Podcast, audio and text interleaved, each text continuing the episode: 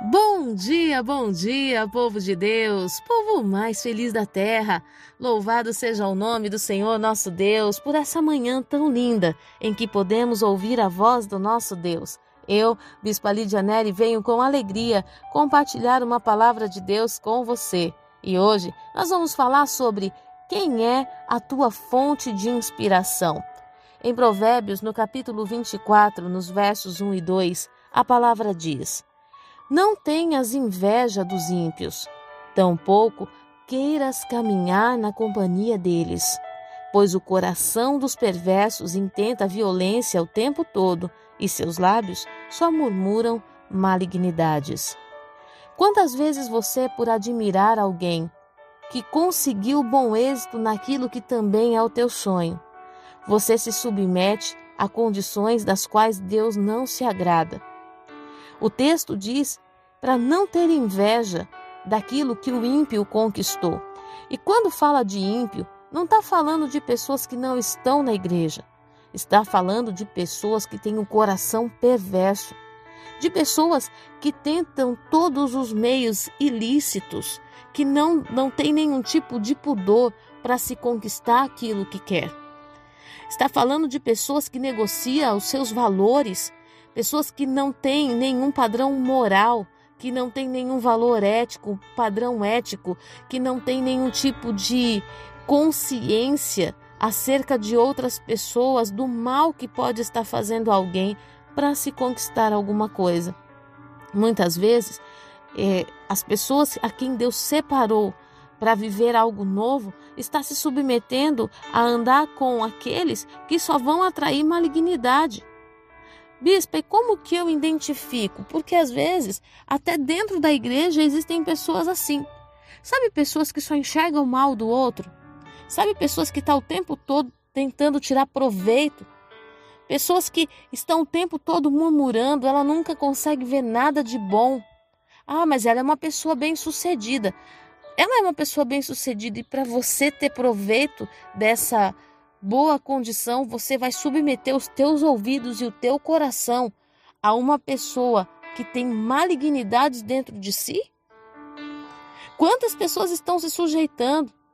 Pessoas que trabalham em, em casas como doméstica, né, secretária do lar, que muitas vezes se submete a um patrão, uma patroa, que tem todo tipo de malignidade no coração, que só usam de palavras de ofensa, que humilham, que distratam, sabe? Deus realmente quer você nesse lugar? Só para você dizer que você trabalha com fulano de tal? Só para você dizer que você faz parte de tal lugar? Ei, em nome do Senhor Jesus, a palavra é clara, Salomão escreve isso inspirado pelo Senhor. Não queira caminhar na companhia deles. Porque de tanto você ouvir certas coisas, de tanto você ver certas coisas, aquele pecado vai se tornando comum. E quando você pensa que não, você está tão contaminado que aquilo é natural. Quando você anda no meio de pessoas que falam palavrões, um exemplo, que só falam palavrões, no início para você isso soa ruim, mas depois isso é normal, é natural.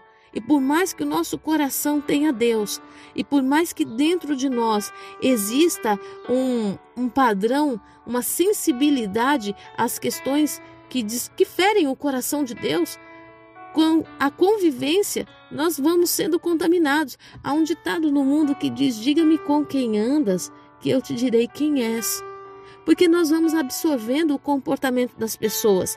Agora, o Senhor está dizendo: não tenha inveja desses, dessas pessoas e muito menos queira caminhar na companhia delas. Você não tem nada para aprender com esse tipo de gente. Ah, eu estou aprendendo como não ser. Você não tem nada para aprender com esse tipo de pessoa que está o tempo todo intentando violência no coração, que está o tempo todo é, projetando vingança, projetando sentimentos malignos, que está o tempo todo murmurando. Quando pessoas erradas saem da vida da gente, aquilo que estava dando errado começa a dar certo.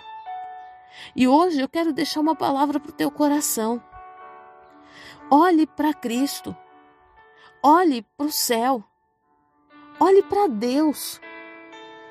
Ah, bispa, mas eu oro, Deus não me responde. Eu tenho buscado fontes de inspirações na internet, nas influências. Eu tenho olhado, eu tenho buscado uma referência de esposa na internet. Cuidado! Cuidado com as tuas referências.